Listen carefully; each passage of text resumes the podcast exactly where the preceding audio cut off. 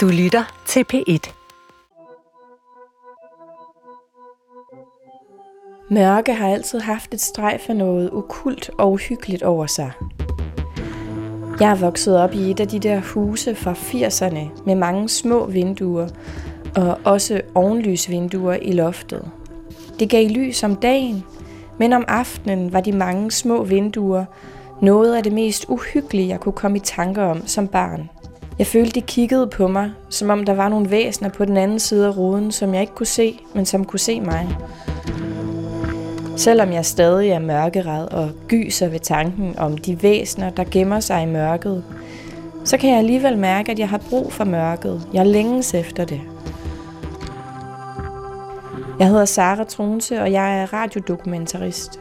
Jeg har de seneste år dyrket og undersøgt mørket sammen med performancekunstner Alaya Riefenstahl og musiker Julie Jetland. Tilsammen er vi tre kunstfællesskabet Myrk. Nu vil vi igennem fire afsnit for alvor selv afprøve, hvad mørket gør ved os. Vi vil opsøge og undersøge alt det, der er gemt i mørket. I det her afsnit skal du med os på en tur ved midnatstid – vi skal nemlig genskabe et ritual fra 1600-tallet. Det var vildt at tænke på, ikke, at hvor mørkt der har været dengang. Vi går sammen med historiker Paul Duedal. Det her, vi kommer til nu, det er vores fruekirke. Der står lige sådan skjult bag sådan en kæmpe kastanjetræ. Ja. Men her har der været kirkegård hele vejen rundt, ikke? Og vi mødtes herinde rundt om kirken. Hekse og troldfolk og alle dem, der er i, i djævelens slave her, de har det her sted som et gammelt, klassisk sted at, at mødes for de mennesker, der tror på den slags. Flere af dem har indgået pagt med djævlen lige her, og vi ved præcis, i hvilken dør det er foregået, og hvordan det er foregået. Vi vil udføre ritualet på præcis samme måde, som tidligere tiders lykkesøgende mennesker har gjort det lige netop her, hvor vi står. Uha. Nu ringer den 12 det vi så kan forvente at se, når vi kommer rundt om hjørnet her. Nu skal vi i audiens. Nu øh, skal djævlen gerne vise sig her rundt om hjørnet. Inden vi færdiggør ritualet, og måske møder nogle af de væsener, der er gemt i mørket, fortæller Paul os om, hvordan det ændrede samfundet grundlæggende, da man pludselig kunne vælge mørket fra med det elektriske lys. Øh, man har jo øh, trænlamper ude i gaderne, men de er ikke nok. Der er tællys og sterin og sådan noget, så man kan lave lidt husflidsarbejde. Men øh, sådan i starten af 1800-tallet, så dukker de første gaslamper op i København. Det, en ting er så ligesom, at man får lamperne ind, men det betyder en revolution sådan for oplysning. Altså også i overført betydning, fordi hvad kan man? Man kan lige pludselig begynde at læse. Man begynder at holde øh, aftenskoler. Man kan samles i, altså, Øh, mere end bare at sidde ved et enkelt tællelys, så kan man lige pludselig blive en hel menighed, der er samlet om aftenen. Det betyder også, at man ude i virksomheder kan samle en hel fabrik, og man kan pludselig arbejde på alle tider af døgnet. Ja, så starter den moderne verden øh, igennem belysning og oplysning. Så i slutningen af 1800-tallet, der har vi masser af, af fabrikker i hovedstadsområdet, altså hvor folk skal stå op midt om natten for at gå på arbejde og skal man købe sig et vækkeur. Altså, man har, det har været et helt ukendt fænomen. Et hvert menneske for 100 år siden, eller bare for 70 eller 50 år siden, hvis de boede på landet, kunne finde ud af at malke blinde, for eksempel. Mange mennesker har kunne arbejde i, i mørke, men jo kun med altså husflidsarbejde, eller strikke og karte og stoppe strømper. Og, øh, man kunne gå ud og man kunne fodre dyr, man kunne malke og sådan nogle ting. Øh, ellers så har det gået med lidt snak, fortællinger. Altså man har jo haft en anden døgnrytme, især hvis man var på landet. Altså øh, køer og vågner og vil malkes, når de vil. Altså og haner galer, når de gør. Så man har jo generelt stået tidligere op og gået tidligere i seng. Også fordi at mørket om aftenen jo netop satte nogle hindringer, for så kunne man bare ikke se mere. Og hvad skulle man så foretage sig? Og når man ligesom havde fået sunget lidt og altså, meldte søvnen så efter sådan en, en god dag ude i, i blæst og kulde, og, og så var det måske egentlig også bare varmere at ligge under Olmerduns dynerne. Det lyder som en fjern fortid, men vi skal ikke længere tilbage i historien, end at vores egen bedsteforældres generation kan huske den her tid. Myrk har besøgt Alejers farmor, og hun kan netop huske, dengang mørket var med til at definere, hvornår vi arbejdede, hvornår vi sov, og hvordan vi var sammen. det, det, det var så skønt en tid på dagen. Mor, hun er jo en flok kald, der skulle have mælk. Og de skulle ikke have sådan noget koldt mælk, så hun satte en stor gryde mælk ind i kaploven. Og så sad vi rundt omkring. Vi måtte ikke tænde lamperne, for så kunne de ikke holde til sengetid. Og så sad vi der rundt omkring og, og fortalte, hvad vi ønskede i julegaver. Og så lige pludselig, så, så er mælken klar. Så skulle mor ud til kalden. Køkkenlampen, det var så, sådan en lille grøn, de kaldte den vist nok også en vågelamp. Og den hang altså fast ude i køkkenet. Og nede i bryggerset, der havde vi lygten ude fra stallen. Og den blev så slukket, når vi skulle i seng. Ja, nej, så tog drengerne den med ud. Den ene af dem, han havde værelse ude i udbygningen. Og så skulle han have lyd, så han kunne se, og hesten skulle nok have lidt til sidst der også. For dem var de derude og få flere gange om aftenen. Mørket var en hyggelig og rolig afslutning på dagen. Men alligevel er det så indgroet i vores sprog, at mørket er det onde og lyset det gode. Og selvom man måske ikke tror på Gud eller bekender sig til kristendommen, så bærer vi vores kristne historie med os, og den præger alt fra vores syn på naturen, vores menneskesyn, værdier og vores sprog. Det fortæller Camille Nygaard. Hun er præst. Og når man begynder så at tænke mere over det, så er det klart, så sidder man i et fag som teolog, hvor man har været på en måde meget negativt vendt imod mørket. Både af et bestemt sprog, som er det bibelske sprog, hvor øh, mørket er det rum, som endnu ikke er indtaget af Gud. Det vil sige, det, det er på en måde det fjendtlige sindet. Ikke? Hvis man skal tænke positivt om, om kristendommen, man kan også godt ligesom, tænke negativt ikke? om alt, den har, alt det rod, den har stået for, og alt den sådan, det barbari, den har så stået for. Men hvis man skal tænke positivt om, så tror jeg også, den har rykket ud med en eller anden form for ro eller oplysthed i, at man har bare man har ligesom ryddet op i alt, i alt det uforudsigelige, altså den, sådan, den uforudsigelige ondskab, ikke? og så har man sagt, der er en, en grundlæggende orden, og der er ikke en uforudsigelighed, for der er nogle bestemte ligesom, normer for, hvordan man skal øh, opføre sig, og hvordan man også skal give tilbage, hvis man virkelig har lavet rave i den. Ikke? Jeg kan godt forstå det rimelige i at tale sådan om lys, som det, det, sige, det gode, der kommer og rydder op i, i, i noget, som er meget svært at leve i måske. Der er sådan fra tilbage fra jo det, altså, skabelsesberetning med, at der blev skabt lys, ikke? og først var der mørke, som egentlig var sådan en slags ikke-tilstand eller sådan noget. Ikke? Men det er ligesom ordet mørke, der bliver brugt om det. Og så bliver der skabt lys, og så bliver alt godt. Ikke? Og så har hele den kristne tradition egentlig jo været bundet op om det her ordsprog med lys og mørke, og lys er blevet forbundet med alt det gode, og mørke er blevet forbundet med alt det, det onde. Ikke?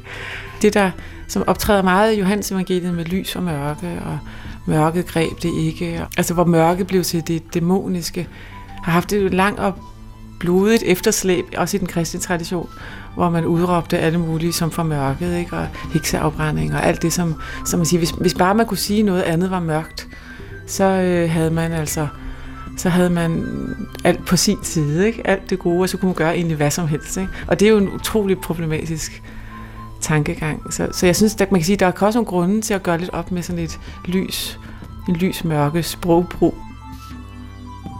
Altså når man øh, læser indledningen til det gamle testamente, så handler den jo om, at døgnet bliver delt i to dele. Og øh, Gud ser lyset er godt, og det andet er natten. Ikke? Det vil sige, det må jo så være det modsatte af det gode. Det er, der ondskaben er. Der er sådan en skilsmisse, der går lige ned igennem døgnet, som, hvor vi deler det op i, i natten og dagen. Og det har haft enorm følgevirkning i hele den vestlige verden. Øh, vi kan se det i den måde, vi skriver historiebøger på. Altså det handler altid om det, der foregår om dagen. Op i det åbne, alt det, der er det officielle, det man må. Og så er der alt det, hvor der er skjult under mørkets kappe. Det tager sit udgangspunkt i Bibelen, og der har været brugt rigtig, rigtig mange ressourcer på at udbrede den tankegang til flest mulige mennesker. Og nu skal vi ud her i nat og, og se på nogle kirker. Altså, de står jo som monumenter for, at den der bog har haft utrolig succes.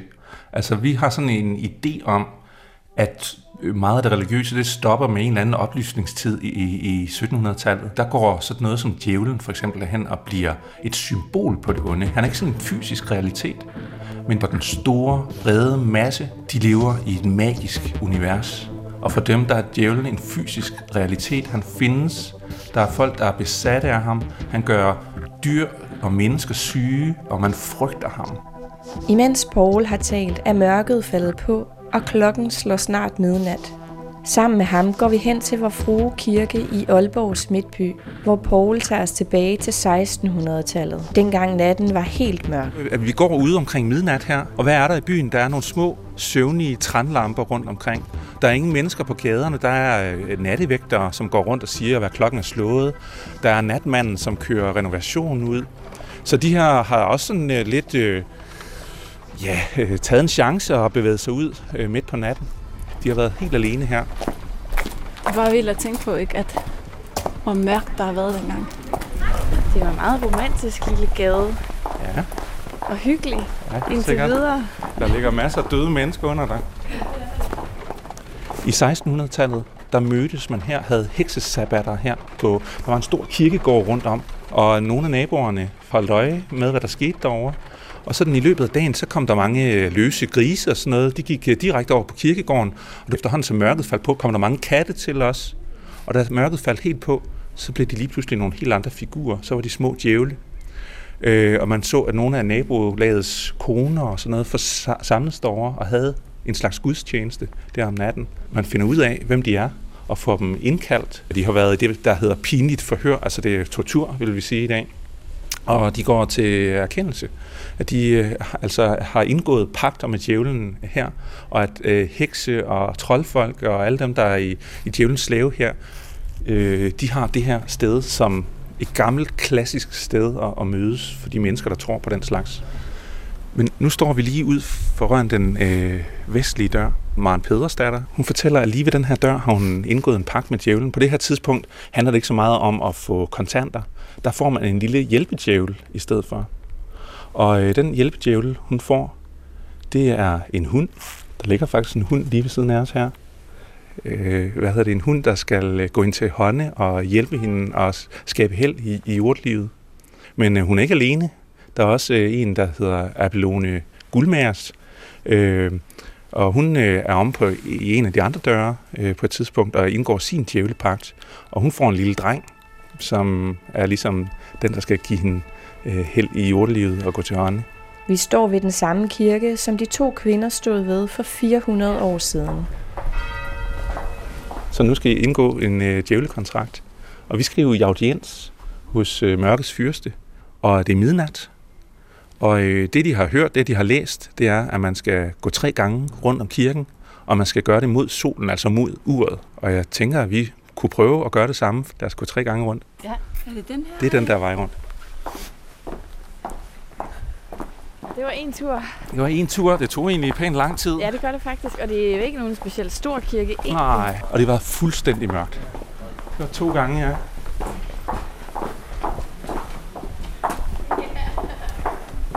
Altså, man kan jo nå at tænke mange tanker Det kan man nemlig. på sådan et par Og det- ture.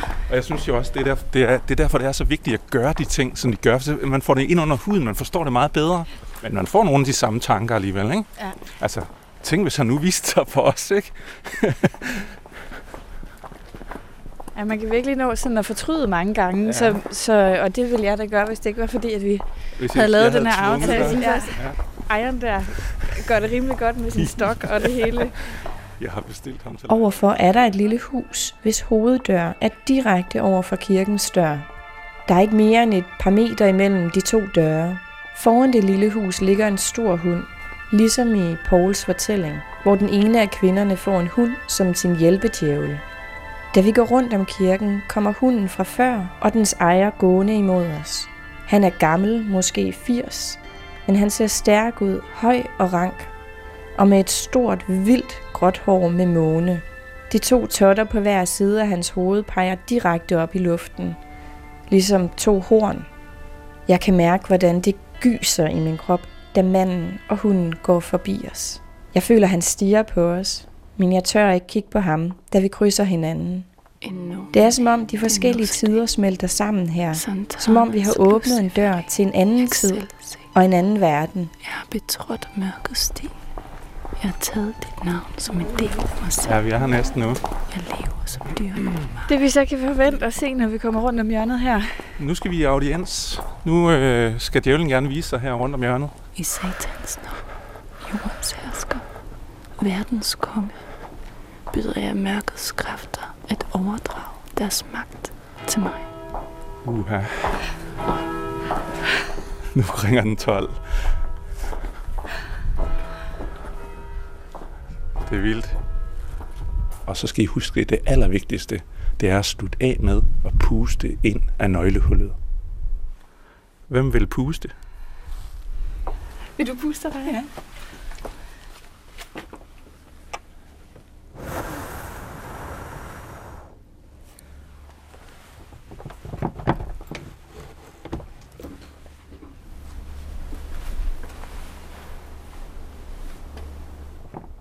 Hvad var det? Hvad var det? Er der åben? Der var noget, der rumsterede. Det var noget mystisk. Nå, men jeg tror ikke, han er her. Nu er os til ord. Den sorte fugl er kommet. Den sidder på tag. Den skjuler med sin. Den. Der var noget, der raslede bag kirkedøren, da vi havde udført ritualet. Døren åbnede ikke, og vi mødte ikke djævlen. Men hvad det var, der raslede bag døren, det ved jeg ikke. Jeg har ikke lyst til at møde djævlen. Men jeg tænker alligevel på, hvor mørkets væsener bor i vores oplyste verden. Om der måske er noget, vi kan lære, hvis vi tør møde mørket åbent. Den sorte fugl er kommet. Den sidder på tag. Den skjuler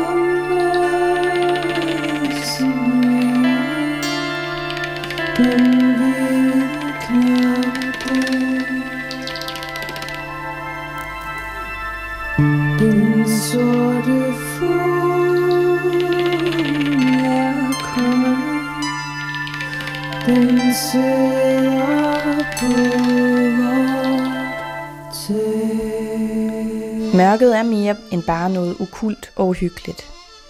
Mørket gør alle katte grå og får os til at se nogle andre nuancer. Jeg tror, vi glemmer alle skyggerne, hvis vi bilder os ind, at verden enten er sort eller hvid. Det er ofte de fortællinger med tydeligt udskårende budskaber, som fremhæves fra Bibelen. Men den byder faktisk også på de mere tyste og tvetydige fortællinger. Her er igen præst Camille Nygaard. Det var nogle år siden, jeg faldt over en, øh, end fordi jeg skulle prædike over en tekst, fra, øh, som bliver, hvor man, man- der bliver prædikes over i, i den tidlige sommer. Øh, i, om en, det er sådan en fortælling om en gammel jøde, der kommer og opsøger Jesus om natten, Det hedder Nicodemus. Og der står ikke så meget andet, end han kommer i mørke, han kommer om natten og anker på og vil gerne høre lidt om det, som, høre lidt mere om det, som Jesus talte om. Og der tænker jeg lidt over det her med, at han ikke kommer om dagen. Han kommer, altså han kommer egentlig og repræsenterer en anden kultur, som stiller sig fjendtligt over for alt det, Jesus stiller sig frem og siger. Men så bliver han nødt til at komme om natten for egentlig at have en ærlig samtale med ham, fordi for, kun i mørket kan han ligesom undslippe det her sådan øh, lidt sort-hvide billede af, at Jesus står for én ting, og han står for noget andet. Og det kan man jo ikke, det kan, der kan man ikke imødekomme hinandens synspunkter, fordi der står de så tydeligt på hver sin fløj eller sådan noget. Men i mørket, der kan han, og der kan han spørge ligesom nysgerrigt, uden at øh, selv ligesom stille sig et bestemt sted, og uden at placere Jesus et bestemt sted. Ikke? Så det er som om, der er sådan et, pludselig et, et, et, et, et smukt rum, hvor, hvor de kan tale sådan nuanceret og ikke entydigt. Eller sådan. Og så spørger han lidt til, hvad Jesus mener, og Jesus svarer sådan lidt tvetydigt om, altså man må jo blive født igen af ånd, på en måde, som, som jeg tænker, den gamle Nicodemus, der på en måde må forstå, og samtidig forstår han det ikke rigtigt. Det vil sige, de kan ligesom tale altså nuanceret, og ikke sådan øh, i overskrifter, eller sådan. Det var et, en anden måde at se mørke på, som egentlig også, øh, øh, som måske er relevant i dag, ikke? som øh, kirke og kirkens virke. Ikke? At det er måske den type samtaler, der er vigtige, ikke? i stedet for at man står på en prædikestol og tager standpunkter og sådan noget. Ikke? Og så er der nogle andre, der tager andre standpunkter. Og så, Øhm, så i forhold til det, synes jeg, der, der egentlig er noget interessant ved det sådan ikke oplyste, som jo så må man må kalde mørke. Ikke?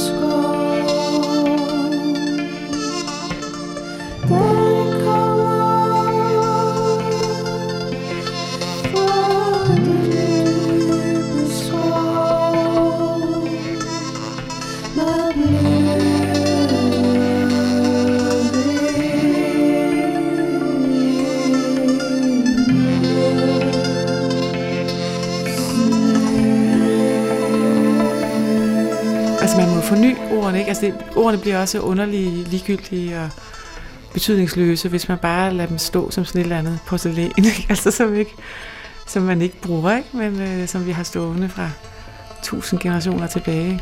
Som præst, så overtager man jo et sprog. Altså det er jo også et poetisk sprog, ikke? Og så kan man blive sådan vant med nogle bestemte poetiske udtryk. Altså for eksempel lys og mørke, ikke? som jo man bruger enormt meget. Og det er alligevel et, et fast arbejde at forsøge at øhm, vende alle de ord, som man er blevet vant til.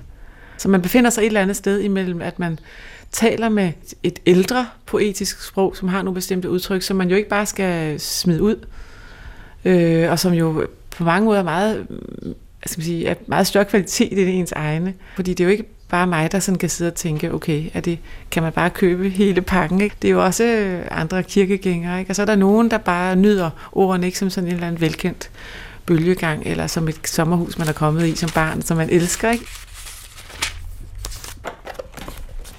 Så siger den der salmisten, eller den der nu taler, ikke? som jo, jo også er, som er en vær på en måde. Ikke? Og så siger han, hvor skulle jeg søge hen fra din ånd? Hvor skulle jeg flygte hen fra dit ansigt? Stiger jeg op til himlen, er du der. Lægger jeg mig i dødsriget, er du der. Låner jeg morgenrødens vinger og slår mig ned, hvor havet ender, så leder din hånd mig også der.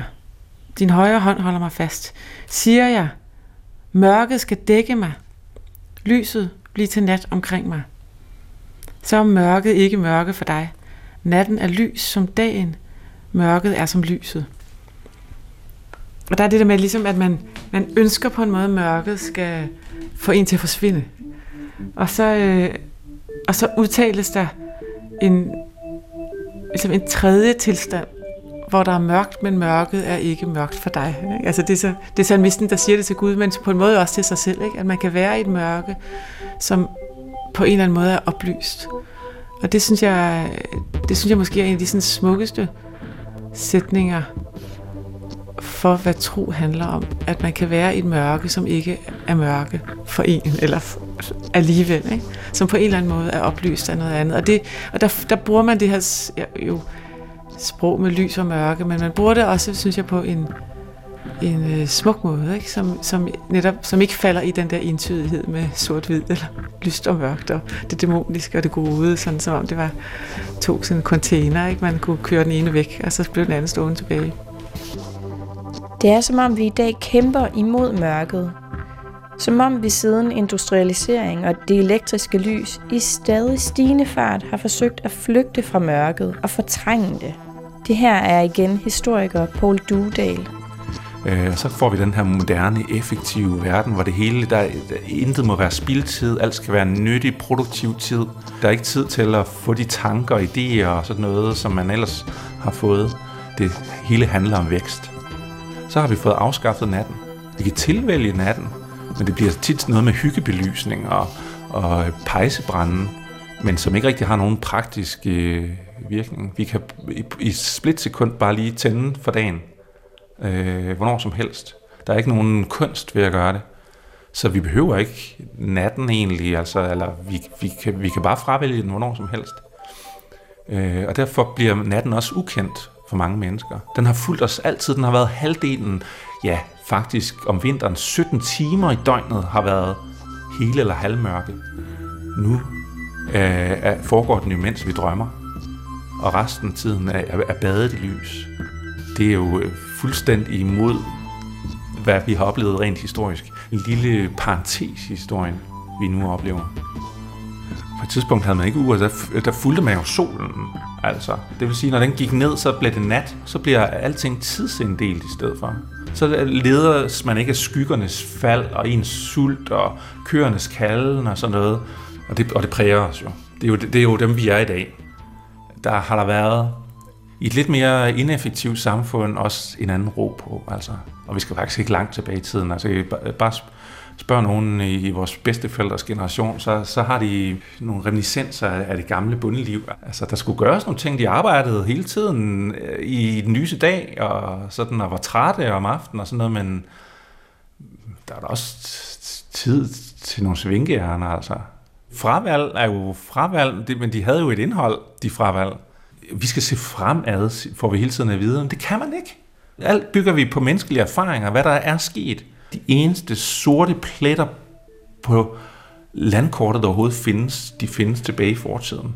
Men der kan man opdage nye kontinenter, så man behøver ikke at rejse til Sydpolen eller i, til Himalaya-bjergene og være den første, der bestiger et eller andet.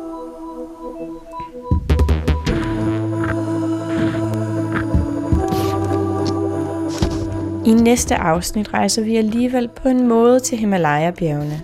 Her genskaber vi et ritual fra de tibetanske munke og forsøger at efterligne bjerghulens mørke i en kælder i Randers. Her lukker Alaya sig inde i fire døgn i komplet mørke for at gøre munkene kunsten efter og gå helt dybt i mørket. Tak fordi du lyttede med. Serien her er skabt af Mørk.